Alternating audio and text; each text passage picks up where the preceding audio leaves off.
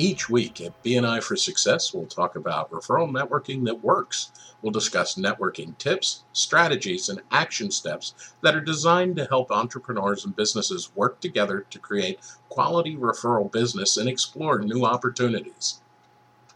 Hi, I'm Cease Bronner, Executive Director of BNI for Success in the greater Los Angeles area. And earlier this week, I was remembering something BNI Executive Director Patty Salvucci once said. Chapters under 20 drive me crazy because they don't know how great they are. If they knew how great they are, they would be telling everyone. I agree. And I think understanding how great we are is more important than anything we do towards inviting potential members into the group. Instead of yelling, you gotta invite, you gotta invite, we need to both become and acknowledge that the chapter is great. So, how do we get there? How do we get great? That's the question, isn't it? It's easy to answer when you understand the tools at hand. But understanding the tools, which are a variety of reports really, isn't the activity, it's the measurement of your activities. Oh my God, Cease, you're confusing us. I might be. Our real goal is to build a healthy chapter, one that's strong from the ground up, with every member working together towards each other's successes. Once you have that, you have the culture of knowing how great you are and wanting to share that. Vince Lombardi once said individual commitment to a group effort. That is what makes a team work, a company work, a society work, a civilization work. I might add that that individual commitment to a group effort is what makes a chapter work. When you talk about the individuals creating a group effort, you really need an overview to see how and where that's happening.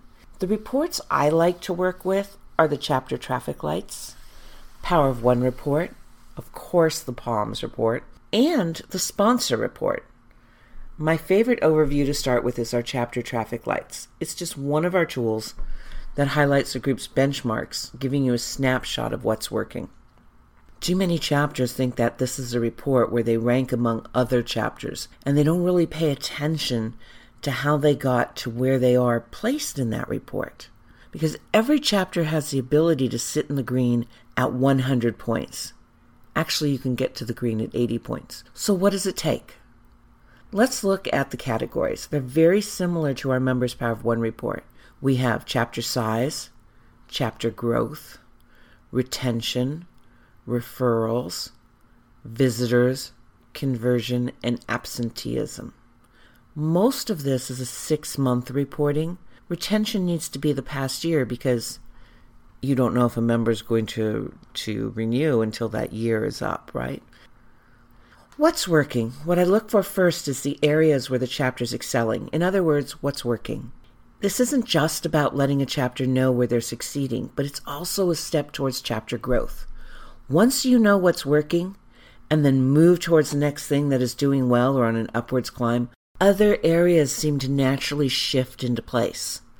Think about it. If you're hitting all your benchmarks, you're definitely firing on all cylinders and you'll have a larger, stronger chapter for it. Where it can be deceptive is your retention, and this can trip some chapters up.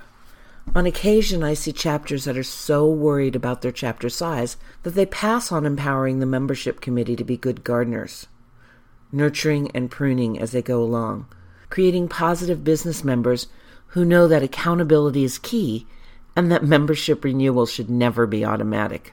I have to admit, if I see the chapter's retention rate in this report go above, say, 83 or 85%, I get a little squirrely. Why 83 or 85? Why wouldn't you want your retention to be in the high 90s or 100%? Well, it speaks to what I just mentioned. A chapter that automatically renews a member is not running like a business, is it? When we're talking about what's working in business, communication is so important. It's not just discussing tasks or setting goals, it's having a two way street. Good leaders know that the key is good listening, opening the door to conversations where no one on the team is flying under the radar and spending their time drifting further and further away. While the mentor mentee relationship can be beneficial in keeping a member stay engaged in a positive way, the membership committee is one more way to be a part of what's working.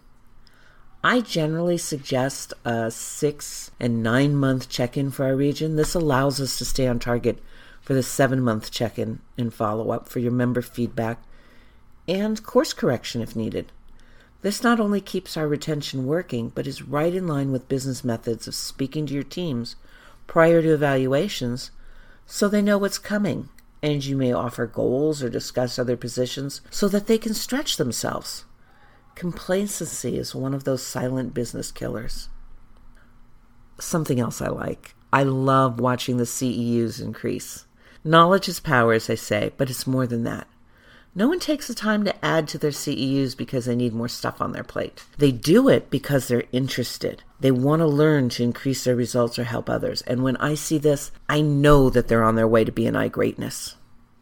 My favorite way to see this happen is for the education coordinator to actually be a coordinator, asking others to do the networking education, or have members read an article or book, then discuss it at the following meeting.